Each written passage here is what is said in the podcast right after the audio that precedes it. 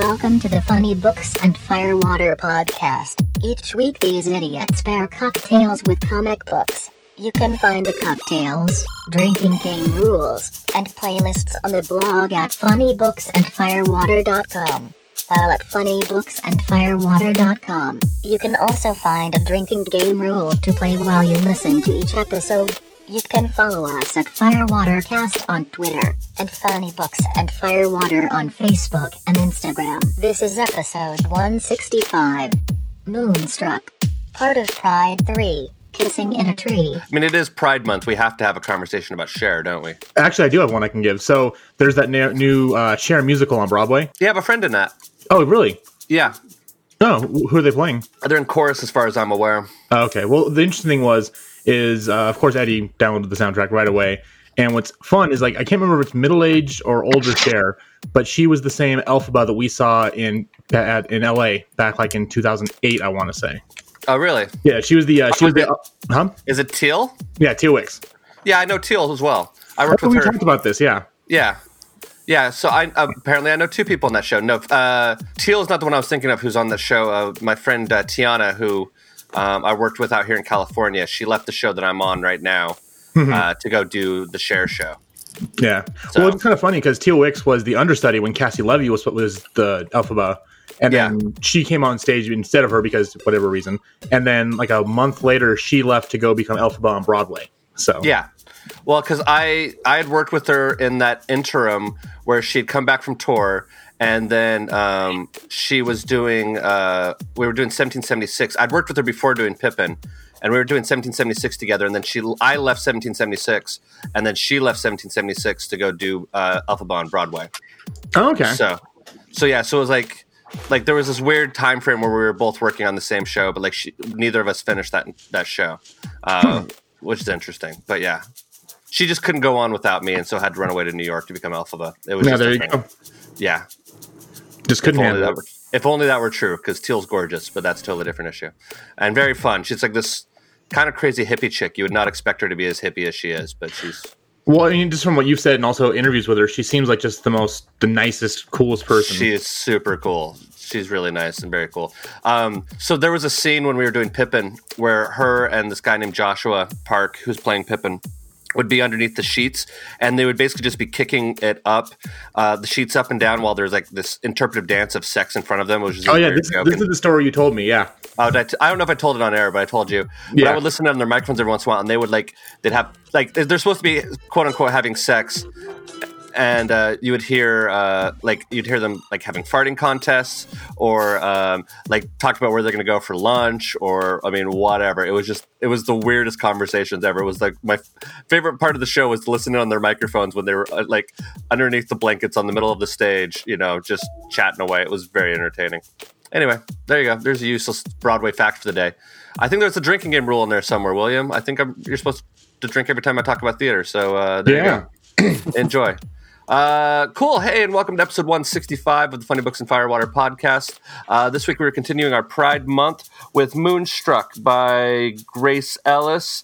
And is that, sh- sh- is that, that an H?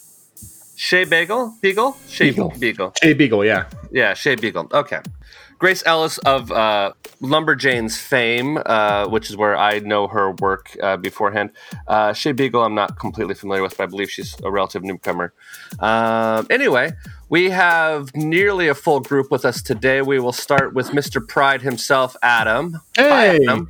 hey, everyone! Yeah, actually, uh, as we record this, it's three or four, no, four days after uh, Salt Lake Pride, and as the other panelists know, they saw the picture of what I was wearing at Yes. Pride. It was actually it went extremely well. I mean, we were we are both kind of nervous about it, but then we said, "Fuck it, let's do it." And then it was just felt really comfortable. I mean, we had I had more lesbians cat call me than anyone else. Nice. Um, but no, it was a blast. Tons of people wanted to take pictures with us. Uh, for the most part, everyone was pretty respectful about not touching when you're not. It's, it's like it's cosplay, guys. Don't touch unless you're you know you're given permission, kind of thing. Uh, but no, it was a lot of fun. We didn't get that sunburned, which I thought we were going to. that was my bigger concern, to be honest with you. I was worried about you getting sunburned. Yeah, well, these, as, as Clark has said, these thighs have never seen the light of day. So, Yeah. uh, no, eh, we just put on sunscreen and then got home, felt a little bit hot. And that was about it. And but yeah, it was it was a big self confidence boost. It was a lot of fun, and it was just a really good experience. So now we're trying to see what we can do next year. So I, I'm Awesome. saying I'm saying jock straps, but Clark doesn't seem down with that. So Well, wearing a jockstrap to next year's Pride, we have Mr. Jason. How do you know my costume already? Uh, I can just tell. So, hi, I'm an unemployed writer in Los Angeles, and here is your weekly WGA update. Uh, nothing that big out of Hollywood this week. The WGA and ATA are still scheduled to resume the nego- their negotiations for a new franchise agreement tomorrow. In the meantime, the CAA issued their response to one of the lawsuits against them by writers and former clients, and the WGA received a letter of support from six California state legislators. Other than that, it's been All uh, all quiet on the Western Front. Okay. Back to you, Brian. Yeah. Thanks, Jason. uh, and now for sports, we go to Todd. Hey, Todd. Hey, so the Raptors haven't won it all yet, but they will. So I'm Todd. I'm here in Salt Lake, and you can find me on this podcast. Uh, that's about what we're up to at this time. Isn't that right, Brian? Uh, yeah. I'm sorry. There we are. It's not just you. Yeah, we're all flaky. We all, We're all flaky We all that. sink that ship together A little bit. a little bit. My little spawn turned half a year yesterday, which is still weird. me out. Yeah, Yeah. that's awesome. So that's what's new in my Happy world. birthday, And then Aria. I heard Watchtower Cafe is getting Wait, ready to happy half birthday. find new digs. Oh, are they? Yeah, actually, it was, it was really cool. They uh, it was something to do with the landlord and the condition of the building, but basically they needed, I think, thirty thousand dollars to do this move, and they uh, for the first like three weeks of the campaign maybe had a thousand dollars, and then Geek Show kind of started promoting them the last couple weeks, and they went from like a thousand dollars to like thirty one thousand dollars in like a week and a half. Oh, wow. So yeah, Awesome. And then, of course, last but certainly not least, uh, and always first in our hearts, we have Lena. Hi, Lena. Hi, uh, I'm an event manager out of the Connecticut, New York area. Hopefully, more New York than Connecticut very soon. And that's pretty much it right now, guys. I got nothing else going on other than this.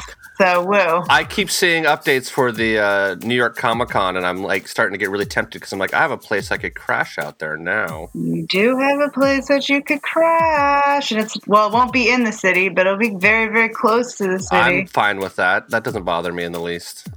I might I might give it f- more thought. Also, I keep getting updates for LA Comic Con, Jason. If we want to go back to that, uh, that one wasn't nearly as fun. WonderCon so far has been one of my favorites. Besides FanX, I, I would like I really like WonderCon. Um, Yeah, I like that too. not to say anything bad about LA Comic Con. As to quote uh, the sometimes reviled, sometimes loved Big Bang Theory, uh, let's see, what is it? Comic Cons are like pizza. Even the stinky ones are still pretty good. Uh, anyway, let's see. Uh, oh, and hi, I'm Brian. I'm a sound designer based in Southern California. Uh, by the time you hear this, I'm currently in Utah, probably slaving away trying to get uh, shows up and running because I'm feeling way behind on all of those. Uh, hopefully, I'm caught up by this point in time. And uh, I will be entering in my third semester of grad school at uh, the University of Denver. Hooray for me! Uh, yeah, and haven't flunked out yet. Hooray! With you know, full time job and a podcast and and uh, uh, an attempt at a social life, I uh, I still haven't flunked out. So uh, I'm pretty darn proud of that. Um, Moonstruck is a book about uh, magical creatures who uh, work at a coffee shop and have relatively everyday lives until strange, strange things become afoot. Todd, what would you call the myification for this book? The myification for this book is um, it's like Central Perk for weirdos, not weirdos. Central Perk f- for the others, maybe. Well, the back of the book says fantasy, humor, romance. Yeah. Um, okay. But uh, yeah, also your uh, explanation ties into almost everything that I did. I, I took a Todd route this week and I did themes on everything. Um, I don't know if anybody caught that or not, but uh, Todd loves to theme his drinking games with his uh, rules, with his cocktail, and I did the same. But before we get into that, let's get into votes as to whether or not we believe it is worth you, our dear listeners, hard earned time, money, and effort to hunt this book down and give it a read. What is your vote, Lena? Uh, yeah. Okay, Mr. Todd. Eh, Okay, Mr. Jason. I'm a meh as well. I'm a meh as well, Mr. Adam. yeah. Okay. But there is a, a caveat to that, and I'll talk about it later because I think we're the wrong target audience for this book. We are the wrong target audience for this book. Uh, We're a bunch of cynical bastards, and this is for like teenagers. uh, I think it's even for younger than teenagers, to be quite honest with you. But uh, yeah. And that being said, I didn't hate this book, but um, I had a little more hope going into this based on who the author is. I'm a really big fan of Lumberjanes. Um, I would say Mm-hmm. if you're if you're over 18, just go read Lumberjanes instead. Or if you're under 18, go read Lumberjanes. Regardless, it's actually really good for all ages, but uh, it's a better read than this book is, unfortunately. Uh, cool. Well, then it sounds like we're all going to need a drink today. So let's uh, have a drinking games. Um, I will start with mine. Uh, mine is called caffeine. Uh, every time uh, they mention coffee, take a drink.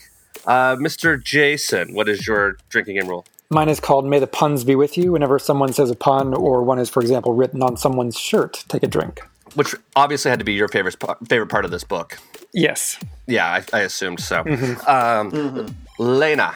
Signs, signs, everywhere signs. When, and I can't remember what her name is.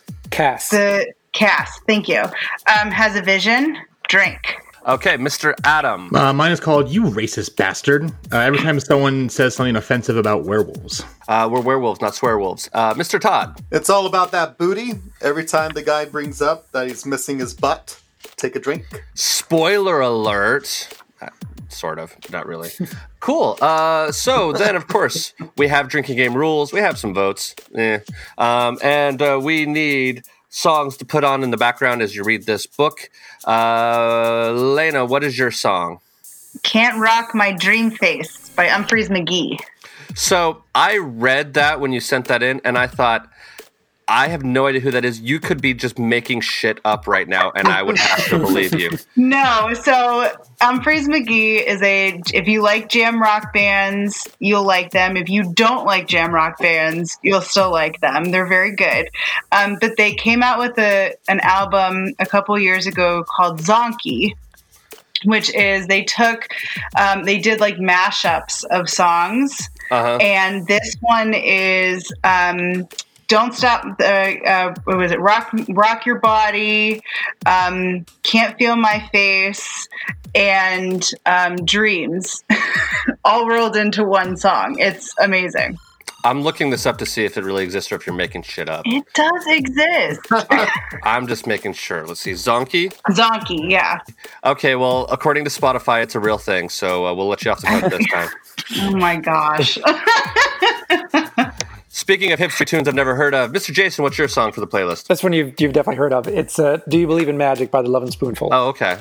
Which Yeah. I love is one of the dirtiest band names ever, um, and and no one knows what it means. But uh, yeah, What does it mean, Brian? eleven spoonful is uh, a is sort of the uh, assumption of a of the output of a male uh, what, Ejaculate. ejaculate. Basically, is about how there much. you go. I was waiting to see how you were going to make that super PC there, Brian. we don't necessarily worry about being super PC on here. I just started down that path, and I was like, okay, well, let's see, uh, let's see if I can do this. It- it's the Mormon in you. It is the Mormon in me. well, but yeah, we're, and we're so ladylike and Christian-like on this podcast too. So. Speak for yourself, Adam. Uh, that's Mister Cum Dumpster. Yes. Speaking of cum dumpsters and the Lovin' Spoonful, Mr. Adam, what is your song for the playlist? How did you know what I was doing before this podcast? Uh, no, it's uh, "Bad Moon Rising" by Creedence Clearwater Revival. So there's a thing about that song. I always thought that the person who wrote that song, when I I used misheard the lyrics when I was a kid, and I always thought the lyrics were "There is a bathroom on the right," and I thought it was someone who was working somewhere writing a song and kept getting asked where the bathroom was, and that's what they just kept saying. So it ended up in the song because I literally did not realize it was the lyric was "There's a bad moon on the rise." Anyway, I thought that was funnier than anybody else on this podcast did, but okay. Uh, You're and Mr. Todd is special, grayed out on my screen right I know. Thanks. Let's see. Mr. Todd's Yeah. grayed out. Oh, okay, Well- now I can hear you again. Yeah, it's "Bark at the Moon" by Ozzy Osbourne. Nice. A little on the nose, but a little on the nose. there. And of course, speaking of all the coffee shops and whatnot, uh, and Central Perk in general, mine is "I'll Be There for You" by the Rembrandts, also known as the theme song to Friends. Uh, so there you go. Then, of course, we do as we do every week. We go into cocktails. Uh, let's start out with uh, Mr. Todd. What's your cocktail for this week? Mine is a uh, Kahlua soda, coffee soda. So it's one shot of espresso, one and a half ounces of Kahlua, two dashes of bitters, splash of soda water, and a quarter cup of half and half cream and a cup of ice. So you want to put the espresso over ice, pour the Kahlua, add bitters and a splash of soda on top, and then just top that off with cream and enjoy. Okay, actually sounds really pretty good. Uh, mine is also a coffee drink. Mine is an Irish coffee. Uh, it's one tablespoon of sugar, one and a half ounces of whiskey, six ounces of hot coffee, uh, one teaspoon of white sugar or more to taste, and one cup, uh, one fourth cup of whipped cream. Uh, basically, you rim the glass with the sugar, um, and then you pour in the Irish coffee, and then uh, you top off with sugar and stir stir with, and uh, then top off with whipped cream if you would so desire. Uh, Mr. Adam, what is your cocktail for this week? Uh, so mine is the Mayan mocha, and actually there is a uh, a typo. It was autocorrect. Uh, you don't add an ounce of khakis; you add an ounce of Kahlua. Ooh, an Uh, ounce but of you take, khakis. Uh, so it's one ounce of vodka, one ounce of Kahlua, one ounce of chocolate liqueur. Uh, you put that in a mixing cup. You stir it together, probably like a foam cup or coffee mug. Uh, and then you add a dash of cayenne. Uh, if you want a little bit more to make it spicier, up to you. And then you fill it with six ounces of hot coffee and you stir. Ms. Elena, what is your cocktail for this week? Uh, Talking Monkey. It's one ounce of chocolate vodka, a dash of, and it literally is a dash of espresso vodka, one ounce of banana liqueur, a dash of coffee liqueur, and one ounce of cream. Um, in a cocktail shaker filled with crushed ice, pour the vodkas, banana, coffee liqueurs, and cream. Let stand for five minutes. Sorry, five minutes, five seconds. Then you shake vigorously, strain into a chilled cocktail glass, and enjoy. You're new, so I'll let you get away with it, but here we say shake the shit out of it. That's the proper term. Pardon me. Uh, and Mr. Jason, what is your cocktail for this week? So I am uh, reusing one that I used in a previous episode from I think Joyride. Okay. Uh, but instead of the single That serving version, shouldn't be allowed. I'm that's just fine. saying. That's fine. Um, you're new here, so it's fine. Wow. I'm going to do the eight servings uh, version. So it's called Dark Moon. You take uh, one and a half cups of cold brew coffee, half a cup of coffee liqueur, half a cup spiced rum, one 12 ounce bottle of uh, dark co- uh, dark cola, uh, Coca Cola or the Mexican Coca Cola used uh, with real cane sugar, and half a cup of heavy cream. So ahead of time, you want to combine the cold brew, coffee liqueur, and rum in a large pitcher. Stir gently, then cover and refrigerate for about four hours. And then when you're ready to drink, you add the cola to the pitcher and stir again. Divide the drink evenly among rocks glasses filled with ice. Add cream evenly to each glass and or however much you like. And then stir your ingredients all around for some very pretty swirls and then drink to enjoy. That is a very complicated beverage. It's Hey, Jason, yes. have you drank this? Have No. you had this? No. Oh, That it sounds, amazing. interesting. Mhm. Yeah. Sounds very complicated as well, but yes, it does sound very tasty. uh, okay, cool. It sounds like one of those great drinks to have somebody else make for you. Yes. Yeah. Which is why it comes in eight servings. Oh, okay. So, uh, does anybody else have any final warnings before we go into uh, this uh, break? Um, again, just that you know this is meant for younger people. Uh, so if you're over the age of 20, it probably won't resonate with you as much as it would with someone who watches Steven Universe, which is what the art in this book reminds me of. Ah, okay. Yeah. And uh, really, there's nothing offensive in this book, uh, so like, there's no warning. Are you kidding? It's got them gays Well, aside from that, but this is Pride Month, so you know you're gonna have to get used to that one. That'll pretty much do that. Uh, so, ironically enough, because it is Pride Month, uh, you're now gonna hear an ad from our sister podcast, our sister fucker podcast. What is what? What, what do we call it? Uh, Cinema Queens. Um, sister fuckers. Sister fuckers. Yeah, that yeah. So our sister fucker podcast, Cinema Queens. You'll hear an ad from them, and then we'll be back uh, to spoil the living shit out of it. So we'll see you in a minute. See you in a minute. Brian, you always say see you on the flip Oh. side. What's wrong with you? I apologize. While we take a break, here is a message from one of our fellow Hello Sweetie Network podcasts. Now, sissy that wow. Hey there! Are you queer or some variation of it? Well, I'm Chris, and this is my co-host. Adam, and welcome to Cinema Queens, where we talk about queer cinema Each week, we watch beloved queer classics, discuss them, review them, and cover a whole cluster of topics from our favorite scenes, what they mean to us, how it relates to our current world, and the best part, the cherry on top of the sundae, happens to be. gay rants. So prepare your ear holes. And listen to us Queens talk cinema. New episodes drop every Monday on iTunes, Google Play, and Stitcher. Bye-bye. Bye-bye. I don't. There's not a whole lot of plot to cover on this, really. No, I- Basically, you, I did write down a summary if you want to do one or if we want to just sort of just start talking about it. I feel like just jumping on the conversation is fine. The only thing I will say is the basic plot of this is is it's a bunch of friends in a coffee shop. Um, the female lead, I, I don't remember any of their names. Julie. Julie is uh, she's in the beginning of a budding romance with uh, Selena. uh, Selena. Uh, who you don't meet Selena really till the second book. Uh, her um, her best friend at the coffee shop is a centaur. Chet. Uh, Chet. Yeah. Uh, he tags along on one of their dates. Uh, they go see a magician. He, he goes by they, them. pronoun- They, yeah. They don't. Okay. Yeah, oh, he's sorry. I apologize. because they're genderqueer, I think, Yeah, or okay. non-binary or something. I apologize. Sorry. Shame Uh, on you. so- uh, I, I apologize. Uh, so That's not enough. they. uh, it is a fictional character. I hope that they forgive me. There you go. Uh, they. um, I feel them, Brian. it reminds me of that. Um, it's on. Uh, oh, what is it? Oh, it's at the end of uh, Mallrats, where every time one of the characters says something, uh, Brodie just like says, "Oh, did you hear that? This guy's a whatever." Like, it, like basically just takes anything he says and twists it on its ear and makes it like horrible. I was having that moment for a second, being like, "I just, I cannot fucking win." So anyway. They tag along on a date. They go to see a magician. Uh, the magician ends up taking their legs, uh, their centaur legs. They go looking for the centaur legs. eventually, they, they hunt down and find the magician again, and uh, and happiness is restored back to the realm. And I, the Deus Machina at the end of it, I didn't quite understand what was going on there, other than her turning into a werewolf. Selena turns into a werewolf, and she attacks the wolf of, in some way. I, I didn't then it's like. Scooby Doo, and you find out Yeah. that it was all mean old Mister O'Reilly at the end, or something like that. I don't know. Yeah, something bizarre. Like I It was wrapped up in one single page, which was weird.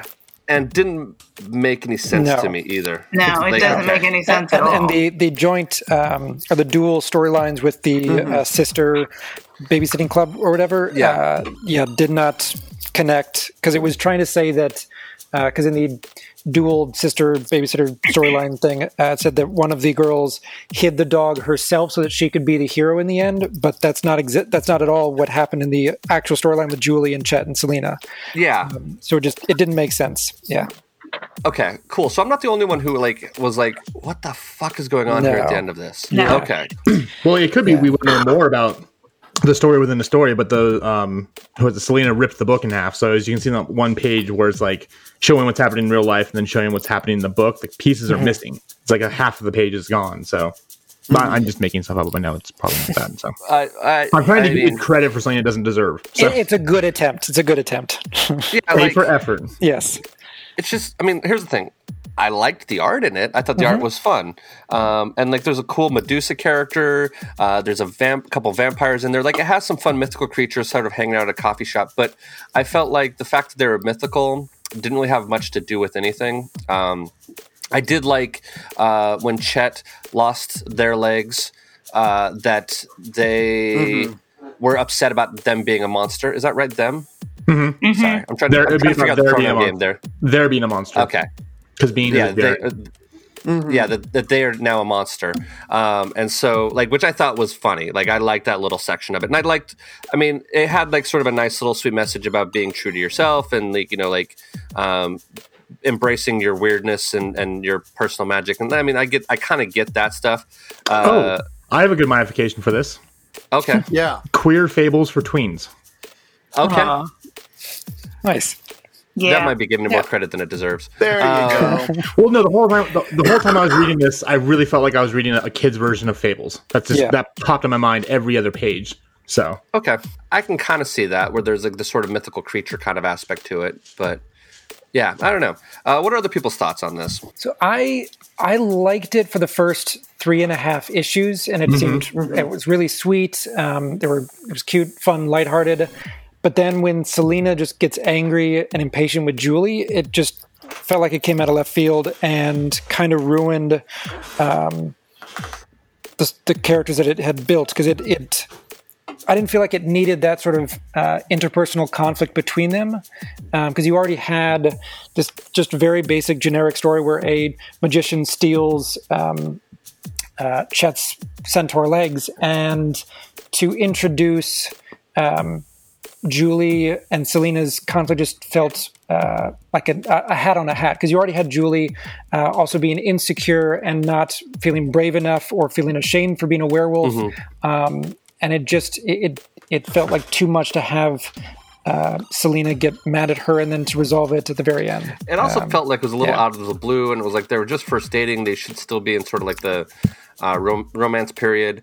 Um, like, I don't, yeah, it just, Yeah. it- I don't know, and, and it, it just, Well, yeah. Sorry, Lana, go ahead. the issue that I had with with this was um, Julie being really self conscious about being a werewolf, but there you're right. There's like a Medusa character who's got snakes as hair, and you know a bat vampire. Like everyone has something, so it just seems so strange that she feels self conscious about also being a mythical creature. So it was just Mhm. weird.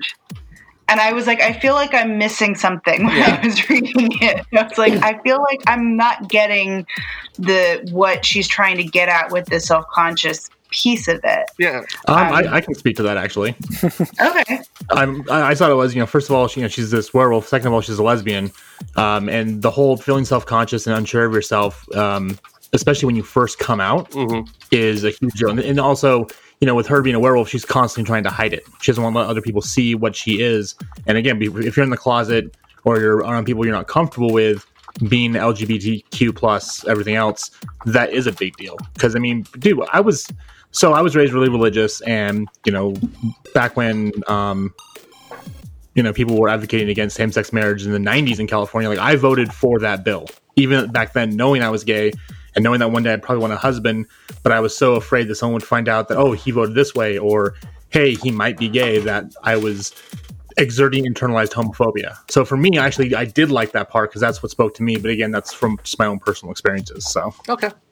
No, that's it's nice to hear because when I was reading it, I'm like, I'm, I feel like I'm missing something, and I am a cis white, you know, straight girl. So it's it for me. Like I, I do have insecurities, but it just I could not figure out where the like her being upset about other things made sense to me like her feeling insecure about stuff made sense but just the the fact that she was so worried about the like where just that one piece just i just could not i was like i don't understand what's going on Yeah. but i'm like i'm definitely not the target audience for this um for this book Anybody else have any other thoughts?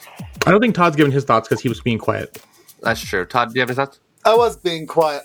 Well, you know, I think the writing for this was really the weakest part. There was quite a bit of world building going on, and it seemed to be biting too big of a chunk of apple because it really the first Okay. part was really good as um, Jason was saying, but then it kind of fells apart trying to do too many things at once.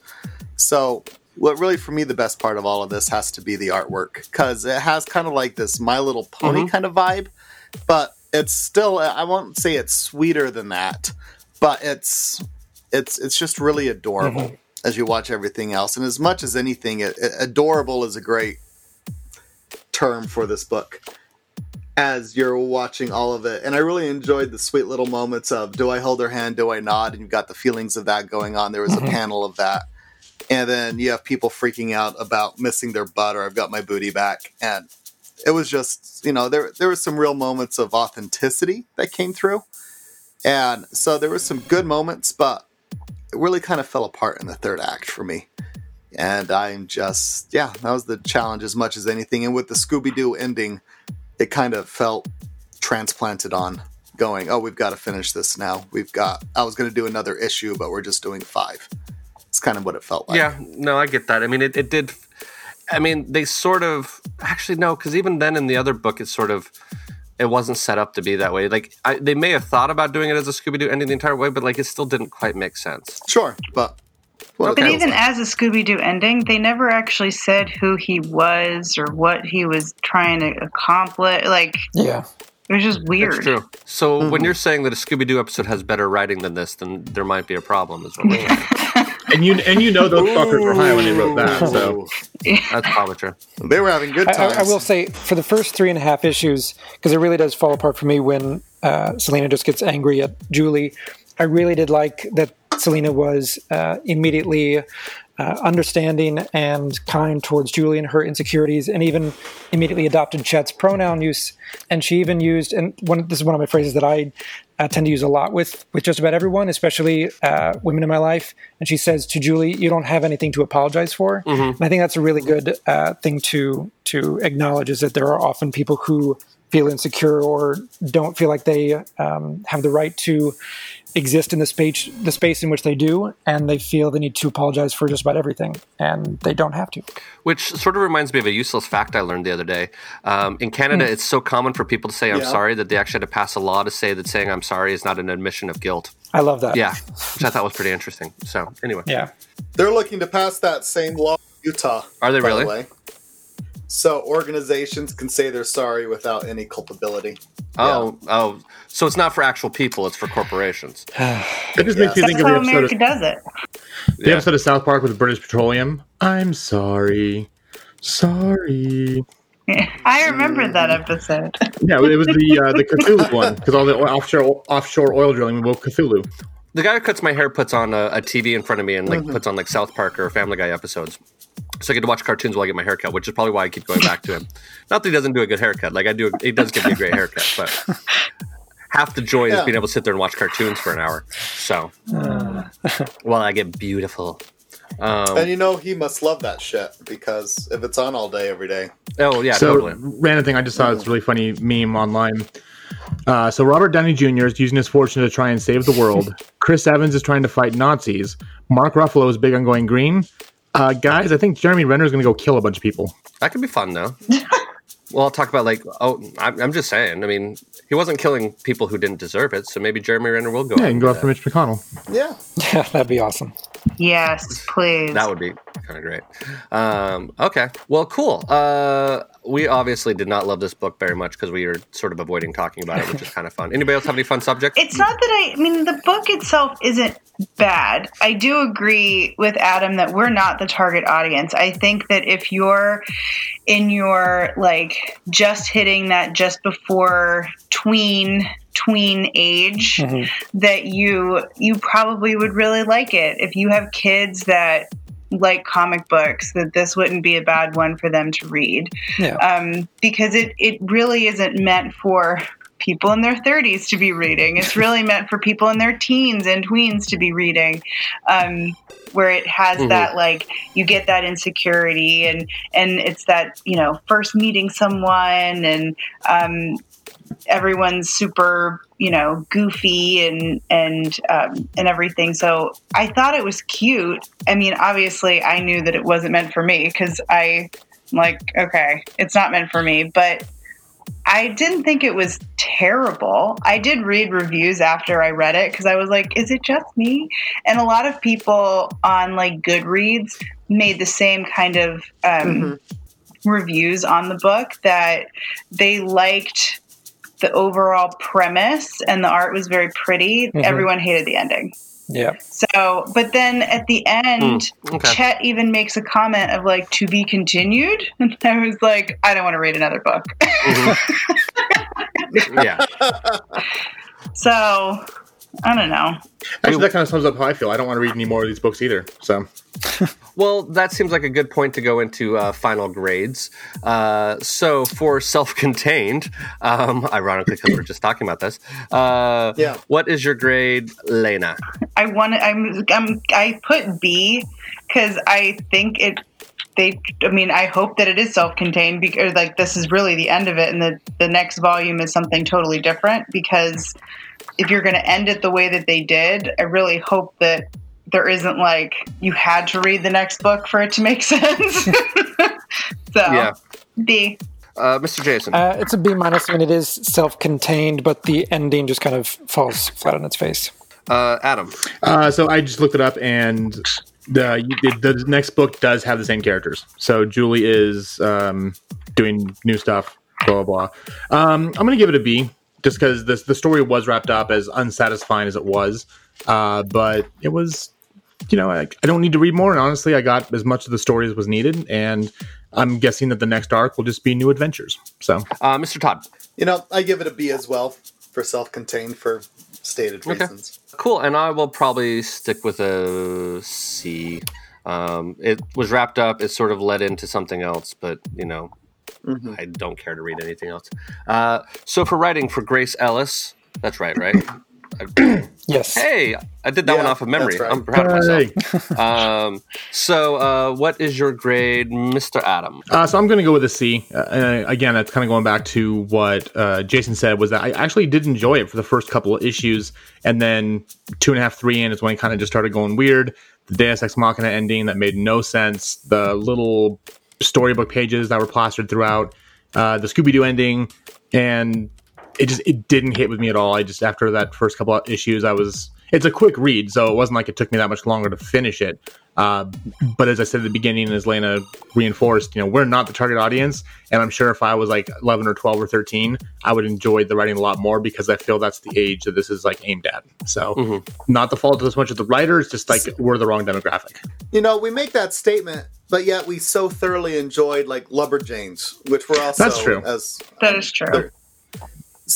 I think with great writing, it is great Uh-huh. writing. You can say I'm not the target audience, but Lumberjanes is great. Yeah, no, that's a This valid is point. just not great. And actually, and, and, and Todd, you, you do make a really good point about that because that's you know good good writing should be universal and it should apply to uh, people of all ages. But I think it also there's a big step back you have to think about is okay, so is this writer trying to write something that will appeal to all ages, or are they writing something or all genders or all you know races, whatever it is, or are they writing something that's very specific, aimed at a certain age group or demographic of the population? Because there's stuff I can go see as a queer person that uh, will instantly hit me. Like even with Lena was talking about, she wasn't didn't like the insecurity that Julie had, and I was like, no, that spoke to me, and here's why. And I think that depending where what your final goal is with this piece of artwork, whether it's a movie, video game, magazine, whatever it is, um, you that could change the outcome and who's going to enjoy it.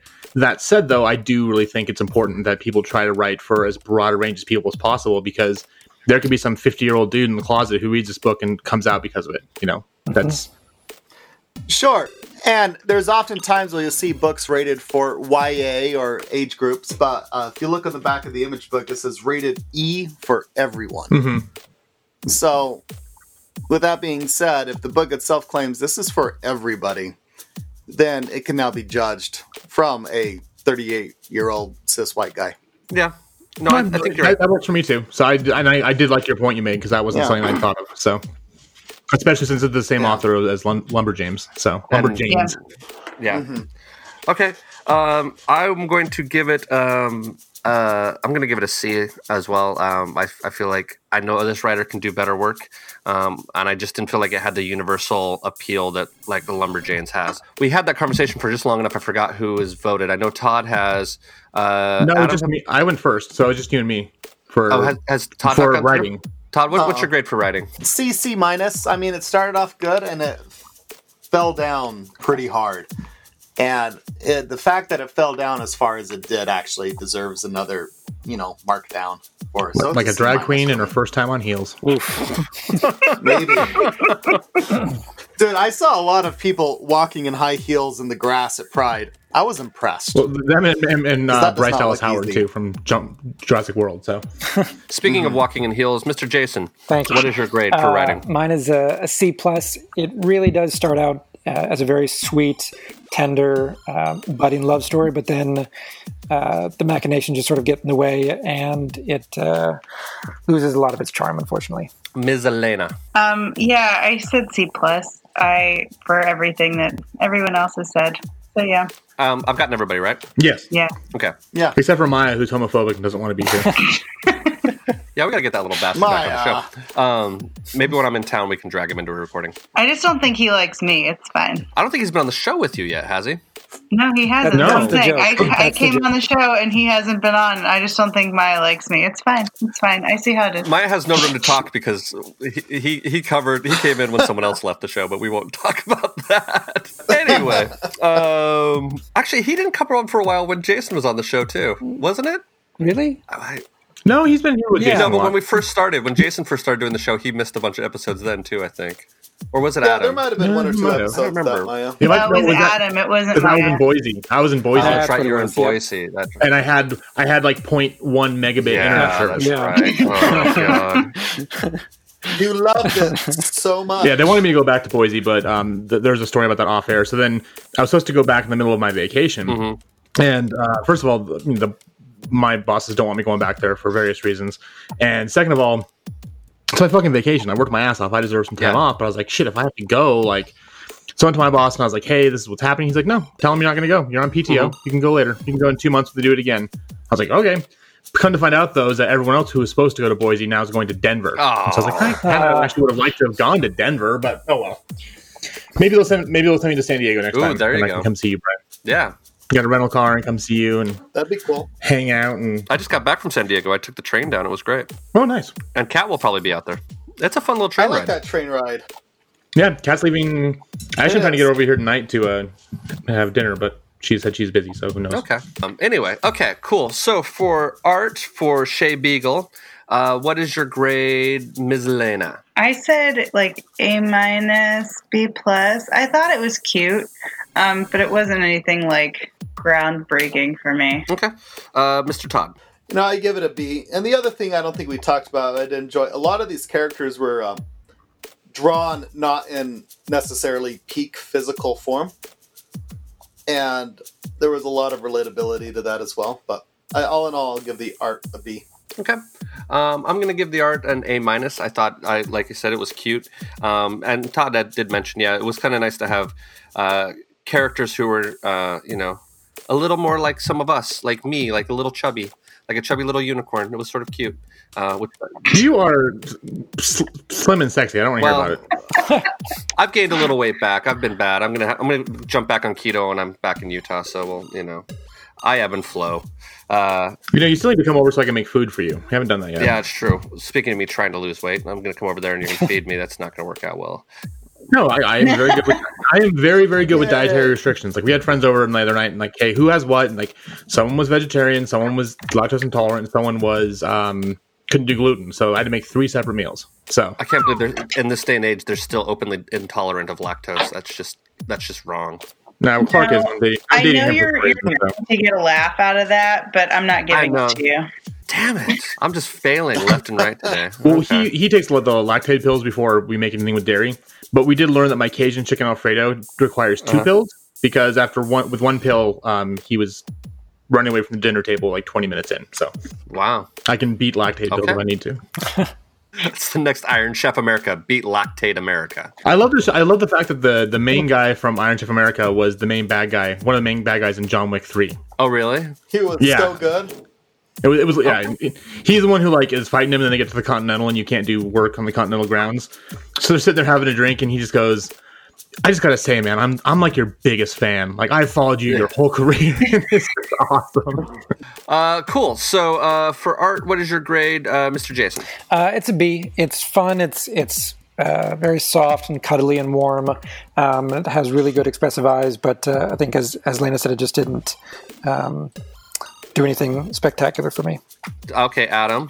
Uh, B plus, uh, pretty much for all the reasons said before. And uh, actually, I was showing Clark the book, and that's when he's like, "Oh, this is like Steven Universe," and that's again, that's kind of the, the age group that this is being aimed at. So it's bright, colorful. I liked also the fact that these are normal looking people. So Yeah. you, know, you don't always get that in comics, and especially for one that, despite it should be for everyone, it is aimed more for kids. That's a very positive thing to show them that you don't have to be Yeah. this Adonis to be a good person or be a good looking person. For final grades, what is your grade, Mr. Jason? I said C plus. Ms. Elena, Said B minus. Mr. Todd. Yeah, it's a C. Okay. Uh, Mr. Adam. Uh, C plus. Talk amongst yourselves. I'm going to figure out the GPA. A some, Duran Duran is neither a Duran No, nor a Duran. Duran. Yeah. Discuss. at some point, you need to create a uh, an Excel worksheet that actually does the calculations for you. You know what? That's a good point. I should. You are you doing this on a calculator? Uh, yeah. Slide rule. Oof. Oh my god! okay. An abacus. It's an abacus. That's the joke I was going to make. Uh, yeah, so my abacus tells me that we have a 2.26, which is uh, just barely below a C plus average, but sits at a C average. So, okay, so we gave it a C. That seems to be pretty consistent. There's a lot of twos on that page. Uh, next Mm-hmm. week, I believe we are doing Taproot. Is that correct, Todd? Sure. And I think Todd's actually already read it. Yeah, I read it earlier today as well. Um, so Taproot's about a gardener and a ghost and a love that's hard to be because one's dead. Okay. Yeah. You've seen the movie. You know how that works Like- out. There's no pottery. Oh, there's no pottery? Well, I'm out. Is, is there a Okay. is, is Whoopi Goldberg in it though? Because that's what I care the most about. No whoopee. There is no whoopee. Must Please have tell me that when we do this, someone has to do the song "Unchained Melodies" for their song to listen to. I guess I we mean- will now. I guess, I guess that's It's a bonus song. now it'll be a fight over Damn, who I comes just up gave with mine it. away. There's your problem. Cool. Um, who has recommendations for this week? I got one. Okay. Uh, Good Omens on Amazon. Watch it. Oh, I need to start that. Yes. It's so bad. Yes. Yeah. It was really good. Yeah. I Well, that was cool. Todd, because we went when you took me for my birthday to see Neil Gaiman. He talked a lot about being the showrunner on that. Yeah, I did. Oh, did he Didn't really? he? Was it? I don't know. No, he was. No, it was American Gods too. Never Mm-hmm. mind. I was thinking he talked about that, but he wasn't. I don't think he's the showrunner On American on Gods. Good Omens. American For season two, he he is, is. yeah. Uh, sorry, on sorry for Good Omens, he's the showrunner. It's six episodes. It's one director, and it's all done. And it was yeah, it's um, it's a one and done deal, and it, it was a whole Did lot they of announce fun. a second season? I no, I think it. Neil Gaiman said he did not want a second season. Oh. All, all I've seen from it, I saw one trailer, and then I saw the or listened to the Satanic Nuns chorus song. That's all I've, I, Oh, yeah. I know about it so far. Well, I mean, I read the book like a million times. The but- show's thoroughly enjoyable. Everyone should Okay. go watch it. Cool. Uh, Mr. Adam, do you have any recommendations? Yeah, so uh, I got to go, and this, when this comes out, it'll be in theaters for weeks. Uh, I got to go see Dark Phoenix this week before everyone else, um, and they were really crazy about the the NDA as far as when we could actually talk about it. I can now. Uh, it is getting absolutely trashed on like Rotten Tomatoes and by a lot of film critics. But when I went and saw it, and most of the Utah film critics who saw it with me, with the exception of one or two, actually had a fun time with it. Thought it was better than Apocalypse. Um, is it the best X Men film or even like a great film? It's not at all. Uh, there's a lot of stuff to like about it.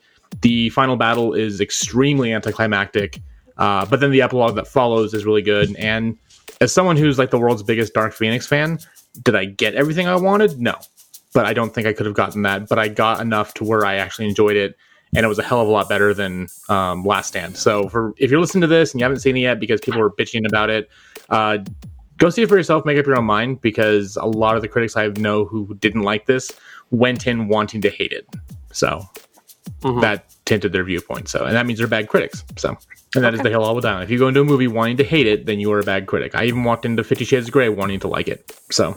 Ms. Lena, do you have any I do. I saw Rocketman this last weekend. oh, i need to see that still. It is so amazing.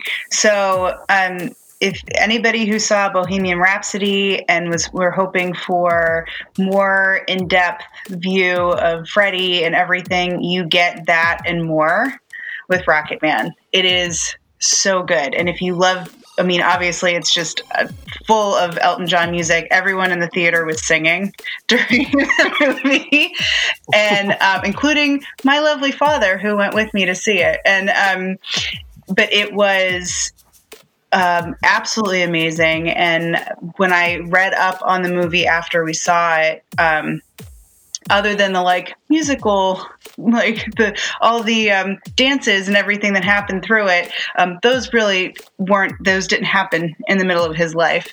But the timeline is a little funky. But everything, all the pieces that kind of fit within it, are totally true. And um, Elton was so involved in the production that, um, and he left nothing. Where behind closed doors, he he opened that up totally on everything that he did and everything he struggled with with his family and coming out, and um, it was absolutely wonderful. So I highly, highly recommend it. Awesome. I'm looking forward to that movie as well. Um, I'm going to recommend an axe throwing place called Bad Axe. Uh, they have a few around the country. Um, and even if you don't go through there, go axe throwing. It's actually really fun. Um, when Where we went, they ended up giving us a. Um, uh, a guide uh, who or not a guide a coach who basically came in and said okay i'm to show you how to, to throw these axes and they teach you how to do it and then we played a game and of course uh, we were I was throwing with uh, our friend Christopher, who is uh, as competitive as the rest of us. So we uh, we got very competitive about it. Uh, we're glad Jason wasn't there because Jason always beats us at games. But um, yeah, but we had a good time and uh, it was really fun. And so I, uh, I recommend uh, going axe throwing because why not throw axes at pieces of wood? Uh, it's fun. So, do you want to hear something really funny about Utah liquor laws? Sure. So there's a there's Yeah. a, a franchise, or a couple places up here that are those axe throwing places, and Mhm. they wanted to get a liquor li- like a beer license to do that, Mhm. and the Utah Liquor Department shot them down because they were an entertainment place. It was that and a karaoke place couldn't get one because it's entertainment, not like a bar. Uh huh. So he went and read all the rules and saw that oh, if you're a pool hall, you can have a beer license. So he went and got a, a pool tables for all of his businesses, and then went back and said, okay, I'm a pool hall now. I want my license. Mhm. And they're like, well, how many pool pool tables do you have? And finally, the guy's like, look, he, he meets the requirements. There's no rule that says he has to have a certain number or change his name. So now Mhm. they can have their beer license because each place has one pool table. That's awesome. That's bizarre, but okay. well, welcome to Utah. I know. I know.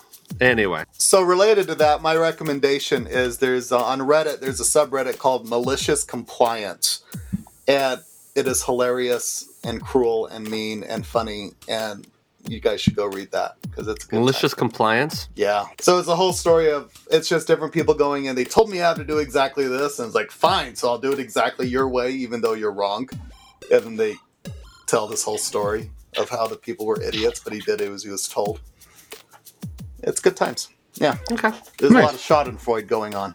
Um, well, then, excellent. Well, then, uh, thanks everybody for listening, and uh, join us next week for Taproot. Um, and we will see you all later. Bye. Thank you for joining us. Please rate us on whatever service you listen on. And remember, at least we're not cinema queens.